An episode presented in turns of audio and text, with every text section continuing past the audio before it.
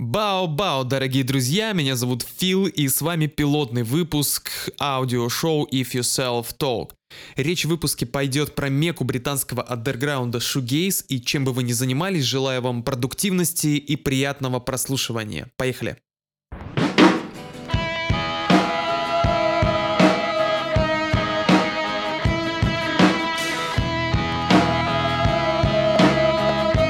If you solved talk. Итак, что же это за такой интересный уникальный жанр шугейз? Первоначально он носил название шугейзинг, от английского shoegazing, пристальный взгляд на обувь. И появилось такое название абсолютно не случайно, так как в Великобритании возник он в конце 80-х годов, и э, этот термин был придуман журналистами, британской музыкальной прессой для описания сценического образа неопсиходелических групп. На тот момент был переизбыток менеджеров, качественных музыкантов, интересных и инноваторов было достаточно немного. Сейчас же эта тенденция работает в обратную сторону. Много уникальных инновационных музыкантов, а очень мало качественного продвижения и менеджмента, что, собственно, дает возможность раскрыть свои таланты а, другим группам, которые находятся над всеми современными движухами. Но об этом не сейчас, немножко позже, возможно, затронем эту тему. Значит, шугейзинг. Шугейзинг — это поджанр инди и альтернативного рока, возникший в Великобритании конца 80-х годов, как я сказал. Откуда же появился этот термин у журналистов, а, которые описывали музыкальный движ? Дело в том, что огромное количество андерграундных групп, которые на тот момент еще не знали, что они играют шугейс, все эти группы были непрофессиональные, артисты зачастую не особо сильно заморачивались над подачей на сцене. Возможно, кстати, это был такой ответ на тот момент пышущий популярностью вот этой вот помпезности и неискренности образа. Знаете, как сейчас шаман, он такой весь, типа, из себя крутой чувак, стоит, поет про Россию. Вот. В общем-то, вся вот эта вот вычурность, она, видимо, уже осточертела молодому поколению, что нормально, на мой взгляд, абсолютно. В подпольях организуются концерты, где люди делают ставку на звук, прежде всего, не на подачу, не на внешний вид артиста на сцене, не на его эпичные позы, а прежде всего на звучание. И в чем я, кстати, с ними, как покорный слуга музыки и сам музыкант, во многом согласен, потому что музыка действительно должна приносить удовольствие прежде всего как материал аудиальный, и только после визуальный. Конечно, в идеале, в идеале, когда это все работает вместе. Но на данный момент мне кажется, что, да как и во все времена, визуальная составляющая музыки зачастую выдвигалась слишком вперед, выпячивалась для того, чтобы это можно было легко продать. Итак, почему же их так назвали? Почему их назвали пристальный взгляд на обувь? Дело в том, что на тот момент приобрести себе огромные гитарные стеки было очень-очень дорого. Но в то же время в Великобританию хлынул поток педалей эффектов, электронных устройств, предназначенных для обработки звука музыкальных инструментов. Например, электрогитары, бас-гитары или синтезатора. Что же это такие за аудиоэффекты? То есть это эффекты реверберации в основном, излюбленные всеми шугейзерами, фузы, всевозможные овердрайвы, дисторшены, это все можно загуглить, посмотреть. Таким образом, а педаль, естественно, стоила значительно дешевле, чем огромные стеки по много тысяч долларов. И педали было значительно дешевле приобрести и значительно доступнее. Таким образом, молодые ребята, у которых было не особо много денег, покупали недорогие японские инструменты и огромное количество вот этих вот педалей, с помощью которых можно было делать уникальный по своей фактуре и ландшафту звук, не используя дорогих кабинетов. Так как они подключали, экспериментировали и включали одну педаль за другой, по некоторым сведениям у группы My Bloody Valentine, у гитариста этой группы э, на сцене могло присутствовать от 20-30 педалей под ногами. И, соответственно, так как этих эффектов было очень много, а эти ребята выглядели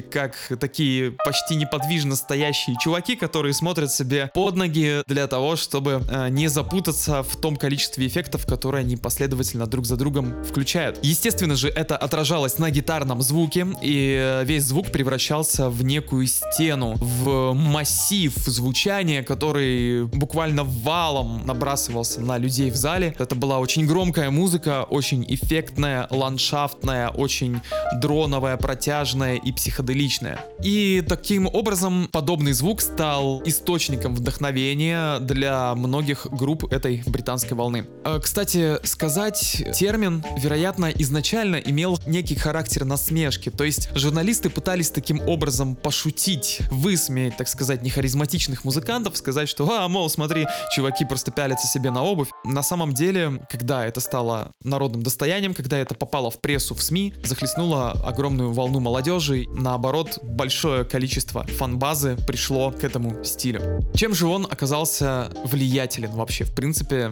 на современную музыку?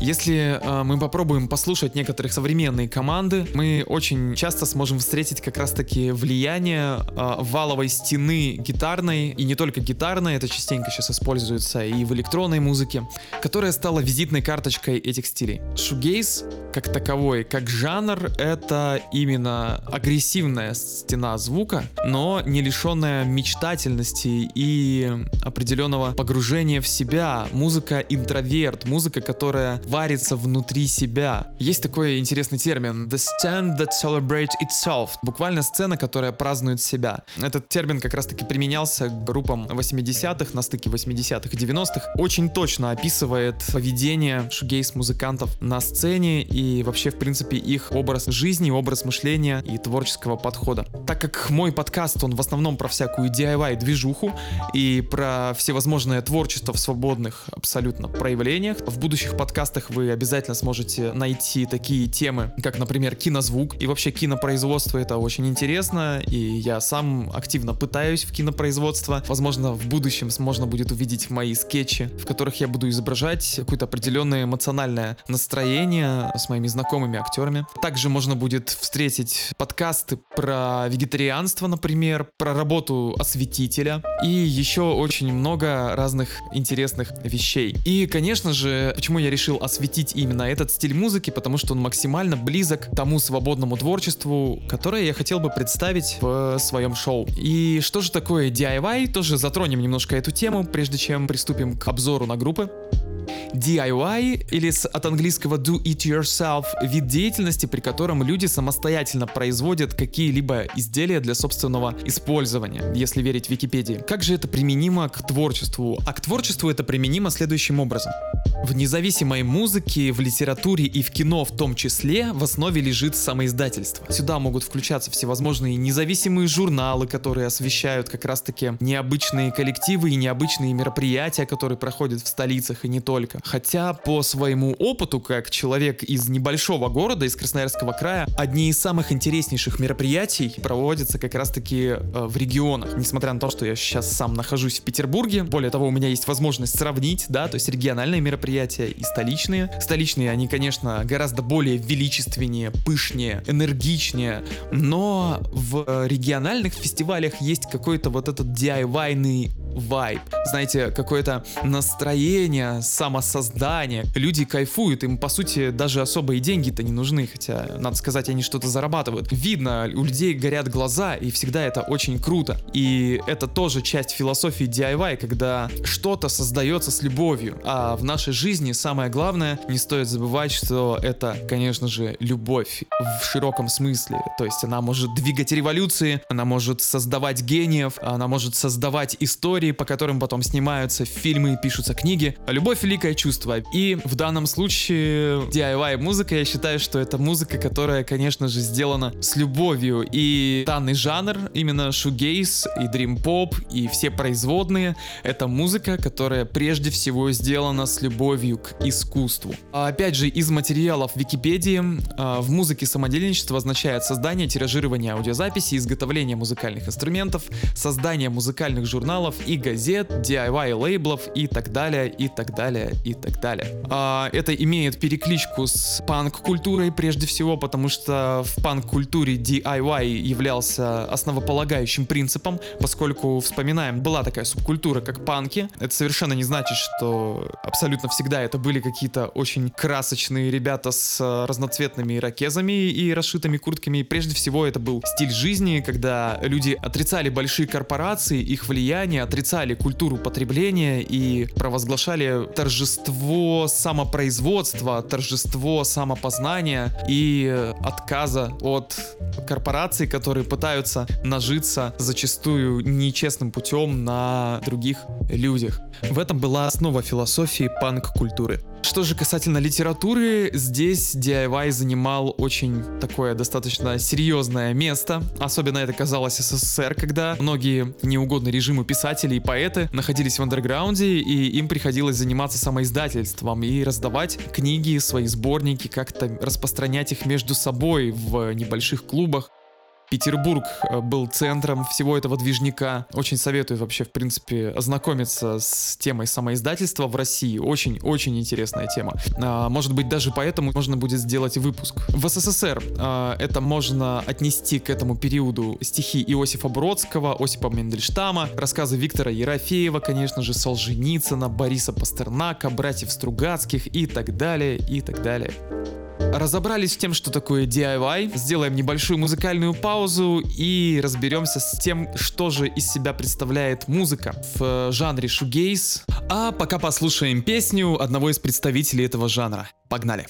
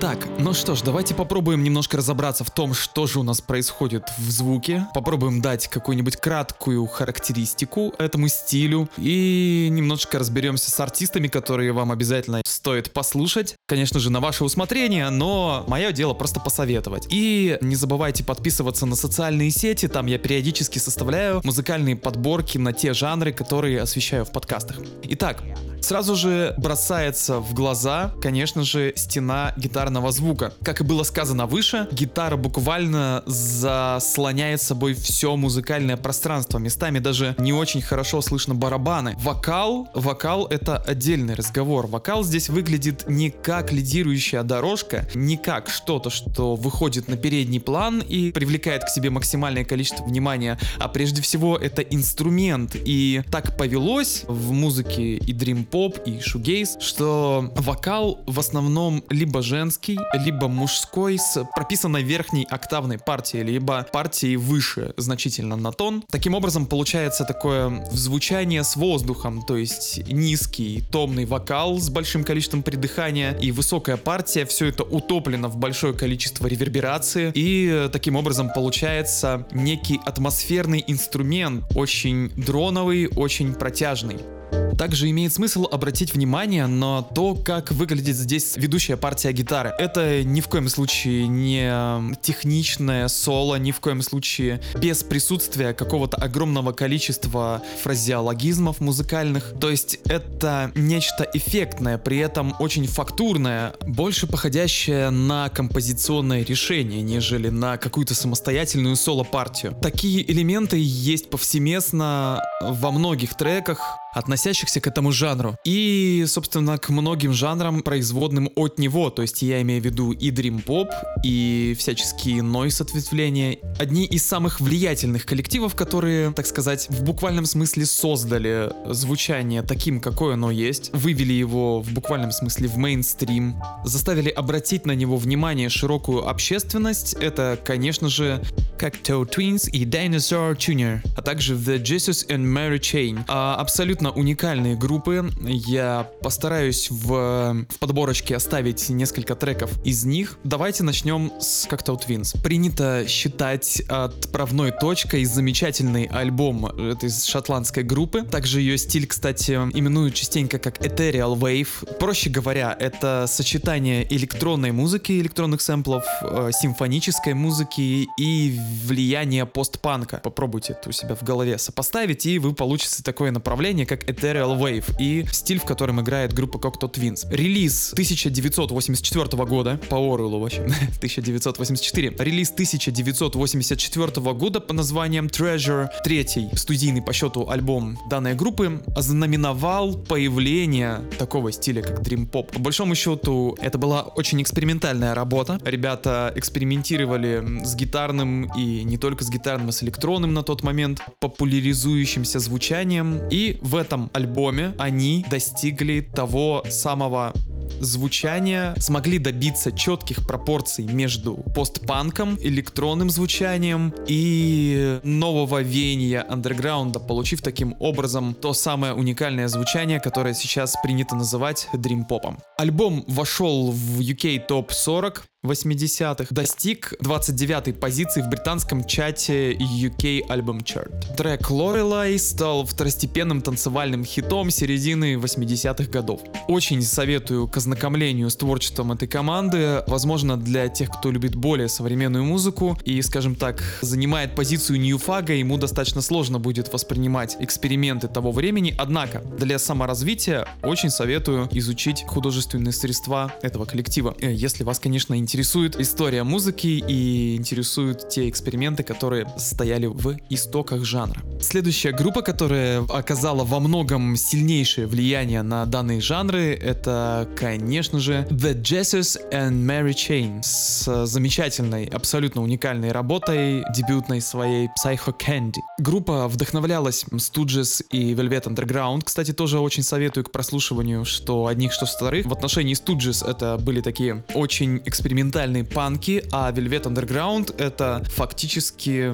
альма-матер для современной альтернативной музыки вплоть до 2022 года. Там такое невероятное количество средств художественных, э, музыкальных для изображения своего времени, что, по-моему, это время растянулось еще на много десятков лет вперед, на целых два. Что можно сказать про работу Psycho Candy? Альбом, по большому счету, соединил в себе шумные аккордовые движения Stooges и Velvet Underground с такими попсовенькими мелодиями, но при этом влиянием психоделичности звучания Pink Floyd, Monkeys и Muddy Waters. Там можно услышать достаточно большое количество влияний с разных абсолютно сторон музыкального света. Тем не менее, впереди альбома, впереди звучания идут именно шумные гитары и психоделичность Velvet Underground. Очень советую к прослушиванию. Также я был бы абсолютно неправ, если бы ни разу за выпуск не упомянул бы замечательные лейблы 4AD, пишется 4 AD, и Creation. Именно музыканты с этих лейблов оказали наибольшее влияние, кстати говоря, с независимых лейблов на Dream Pop и Space Rock и, конечно же, Shoegaze. Стоит отметить, что те самые ранее упомянутые группы The Jesses and Mary Chain и Cocteau Twins были как раз таки с этого лейбла, но я э, хотел бы еще упомянуть такой замечательный состав, как Sonic Youth и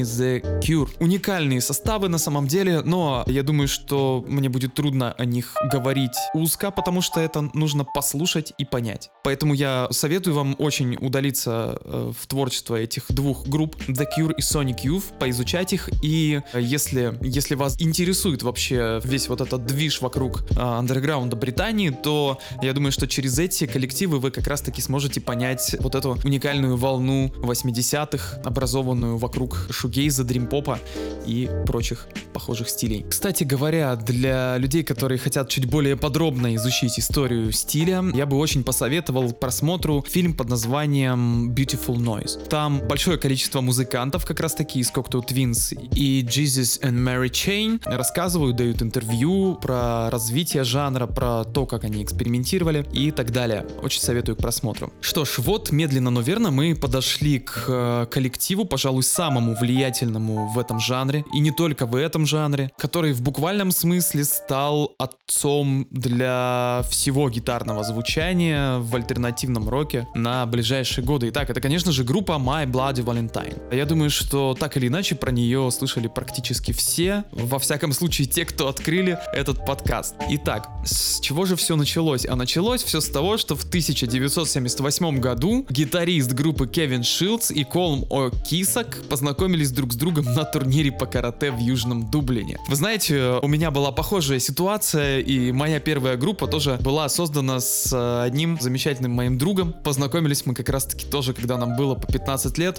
в школе. В общем, мы частенько любили прогуливать уроки, и, в общем, мы как-то однажды прогуляли несколько уроков физкультуры. Я тогда только перевелся в школу, в новую, в очередную. И мы прогуляли, значит, эти уроки по физкультуре и пошли гулять зимой далеко за город. И там стали обсуждать музыку. Потом на почве этой музыки познакомились, стали там друг другу на тот момент таскать еще кассеты всевозможные. Таким образом у нас появилась идея о создании. Какая же еще может идея прийти людям в 15 лет? Это, конечно же, создать собственную рок-группу в 2005 году, шестом. Тем не менее, мы это сделали, у нас прошло даже какое-то количество репетиций. Я думаю, что то количество людей, которые ходило к нам на репетиции в гости, это, в принципе, можно считать первыми концертами. К сожалению, да, концерты полноценные на площадках мы так и не дали тогда, тогда. Но мы их давали просто репетируя. Что же до прогресса в творчестве у My Bloody Valentine все произошло далеко, далеко не сразу. Возможно, это станет мотивацией для тех, кто только-только собирается создать какие-то свои музыкальные проекты, но ребята записали свой э, дебютный альбом только спустя 5 лет после того, как в 80-х годах пошатались по Британии. Вот, и э, Шилдс в какое-то время из-за медленного, очень медленного прогресса и неудачных независимых релизов даже думал о переезде в Нью-Йорк. Однако соучредитель Creation Records Джо Фостер, да, опять фигурирует у нас название независимого лейбла Creation, кстати говоря, можно просто открывать каталог Creation, смотреть какие-нибудь коллективы и такие таким образом узнавать что-то новое, уникальное для себя в сфере музыки. Соучредитель Creation Records Джо Фостер решил основать свой собственный звукозаписывающий лейбл Kaleidoscope Sound и убедил My Bloody Valentine записать и выпустить мини-альбом Пластинка называлась The New Record by My Bloody Valentine, спродюсированная Фостером. Была выпущена в октябре 1986 года и имела небольшой успех, достигнув 22 места в UK Indie Chart после своего выхода. И только в 1991 году группа выпускает альбом Loveless. И этот альбом, конечно же, становится хрестоматией шугейза. И помимо того, что он становится хрестоматией шугейза, он, он еще и банкротит лейбл Creation Records. А все потому, что гитарист группы Shields был просто фанатиком своего дела. Он занял, во-первых, позицию человека, который полностью контролировал весь производственный музыкальный процесс, взял на себя все основные обязанности по музыкальным и техническим аспектам сессий. Группа переезжала аж в 19 студий для того, чтобы работать с разными инженерами, потому что Кевина Шилца постоянно что-то не устраивало. Таким образом, лейбл Creation Records потратил более 250 тысяч фунтов стерлингов, и, к сожалению, к сожалению, альбом Loveless не достиг коммерческого успеха, всего лишь встав на 24 место UK Album Chart. Но не попал в международные чарты, и МакГи, на тот момент владелец лейбла, уволил My Bloody Valentine из-за длительного периода записи альбома. И, э, думается, его каких-то личных проблем с э, гитаристом группы. Однако это не помешало в дальнейшем данному альбому приобрести невероятно громкий успех и повлиять практически на многие музыкальные направления, современные, альтернативного рока, инди-рока и многое-многие другие. Помимо прочего, я также бы очень посоветовал обратить внимание на первый полноформатник группы под названием Isn't Anything. В нем еще нет такого широкого словаря, как в Loveless, где в Loveless, кстати говоря, использовалась впервые так называемая скользящая гитара Шилца. Если объяснить в двух словах, на электрогитарах есть такая ручка. Ее еще иногда называют ручкой тремола, ошибочно, кстати говоря. Вообще, это ручка, которая создана для понижения тона. Она способна наклонять струны таким образом, что тон извлекаемого звука становится ниже. И, как правило, этой ручкой пользовались примерно вот так. Шилдс же использовал ее постоянно держа в одной руке, что добавляло аккордам, сыгранным на гитаре или целым мелодиям, фактурам, плавающее звучание, похожее на качание на каких-то волнах. Именно эту технику Шилдс э, в дальнейшем назовет скользящей гитарой. Данный прием можно периодически встретить в таком замечательном музыкальном стиле, как лоу-фай. Там, я бы сказал, это стало буквально фишкой. С помощью всевозможных LFO сейчас стали специально портить звук фортепиано для того, чтобы создать вот этот вот плавающий эффект. Проник он туда как раз таки через музыку шугейз и дрим-поп и во многом благодаря основателю этого эффекта Кевину Шилдсу.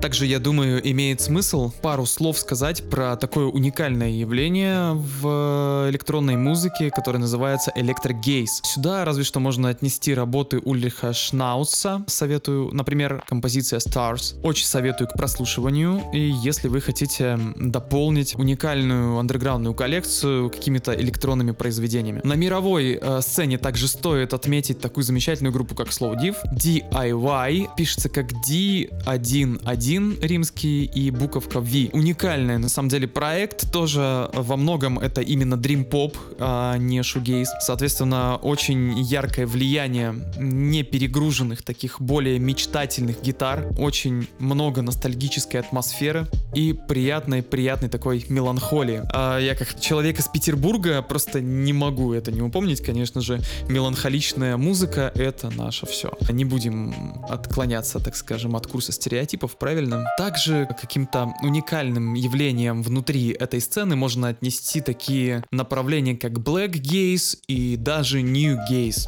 Black Gaze — это музыка, вдохновленная Black Metal, в основном далеко не имеет широкого слушателя, и представляет собой, в принципе, все то же самое, что и шугейс, только с э, большим количеством расщепленного вокала и соответствующей дарк тематикой. А что же касательно ньюгейза, это еще более обширное понятие, которое может включать в себя практически все, о чем мы недавно говорили. То есть это и Dream Pop, там могут быть и элементы noise рока, и элементы амбиента, элементы электронной музыки, электровейва, электрогейза.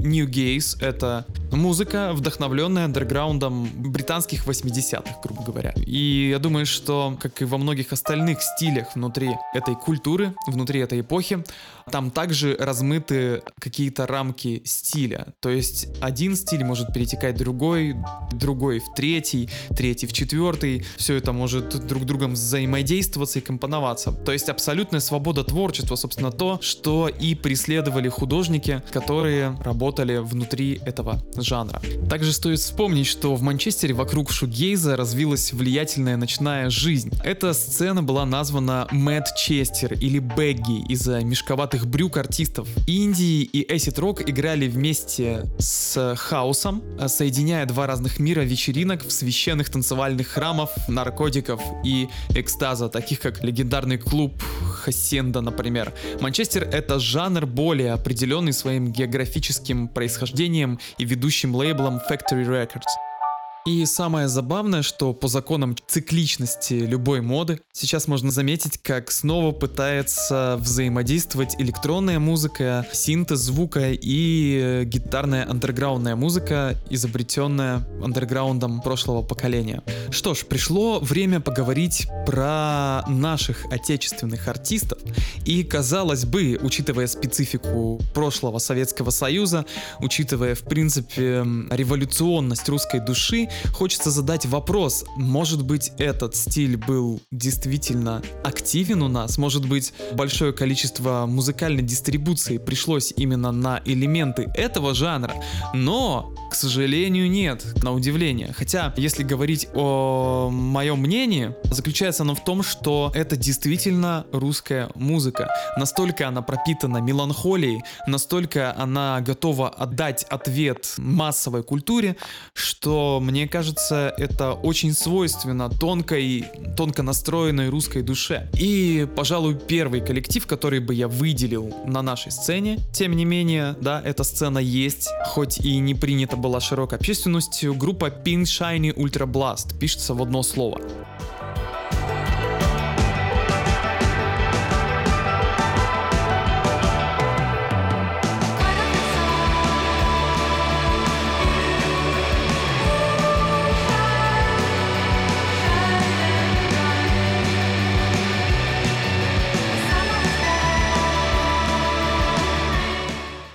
Из Санкт-Петербурга. Образовалась она где-то в середине нулевых примерно.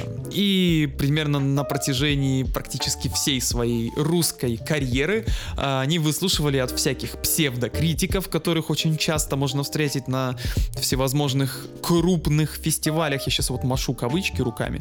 О том, как же они, господи боже, не умеют настраивать гитары и как же они плохо играют. Однако на данный момент у Pink Shiny Ultra Blast есть достаточно серьезные контракты с лейблами в США, Англии и Японии. Япония, кстати говоря, Япония одна из тех стран, где вся эта движуха с шугейзом и дримпопом очень сильно прижилась. Там у них есть свои гиги, и группы там становятся по-настоящему известные, которые исполняют данную музыку. К сожалению, на русских родных просторах группа дистрибуции как таковой не получила. Также стоит упомянуть наряду с Pink Shiny Ultra Blast замечательную группу из Нижнего Новгорода Эфика. Команда существует с 2015 года. И, к сожалению, здесь мы получаем ту же самую историю, что и с предыдущей командой. О них частенько пишут за границей и слушают и любят, а у нас не такая уж и широкая фан-база. Хотя для меня, повторюсь лично, очень странно, что творчество подобных команд не приживается в пространстве нашей страны творческом.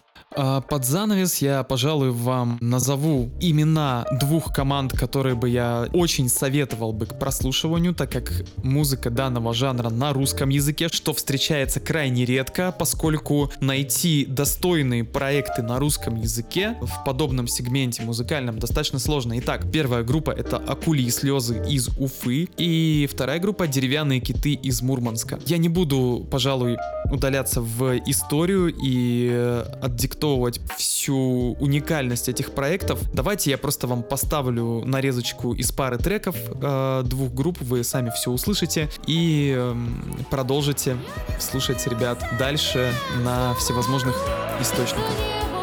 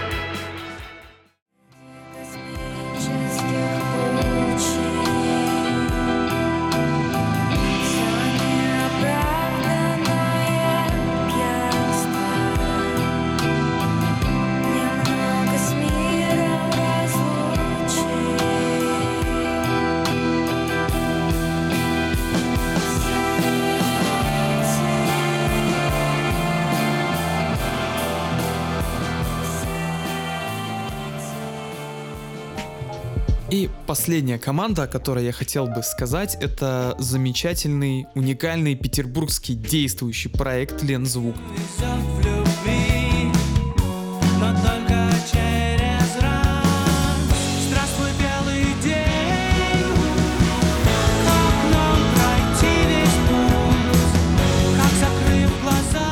Что тут говорить, на самом деле, самое что ни на есть андерграундная музыка.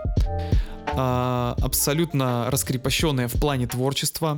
А, ребят можно найти ВКонтакте, проследить их афишу и сходить к ним на концерты, что я вам очень и очень рекомендую. И, возможно, а, один из выпусков несколько позже будет как раз-таки интервью с, с участником команды. Что ж, друзья, на этом все. Это был дебютный выпуск аудиошоу If You Self Talk. Если вам понравилось, буду ждать вас в социальных сетях, ВКонтакте. э, Буду ждать ваших подписок на телеграм-канал, где я буду в обязательном порядке выкладывать музыкальные подборки. Кому будет интересно и будет интересно послушать что-то новое, пожалуйста, подписывайтесь.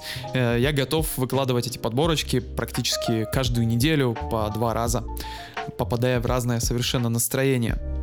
Также вы сможете найти этот выпуск на ютубе. Вот, в общем-то, и все. Спасибо большое, что послушали. До скорых встреч. Пока-пока. С вами был Фил. Увидимся. Бау-бау.